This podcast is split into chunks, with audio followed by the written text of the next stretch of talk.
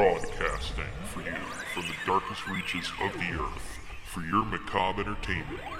This is Rotting Flesh Radio's Haunt Minute. And now, with this week's commentary, Storm.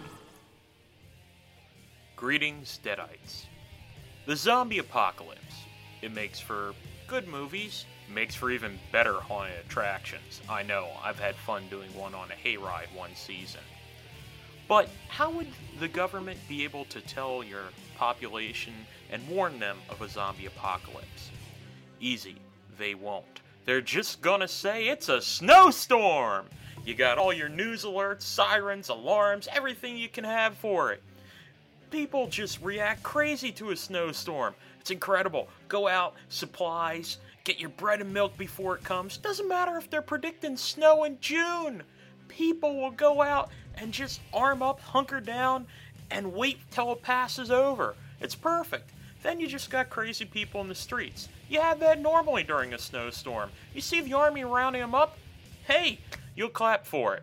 So the zombie apocalypse, if you see the government saying there's a big snowstorm coming, it may be time. Until next week, Deadites, sit back, relax, and rot away. Tune in next time for an all new Rotting Flesh Radio Haunt Minute. In the meantime, make sure you're checking rottingfleshradio.com daily for updates on news in the haunt industry and the horror world.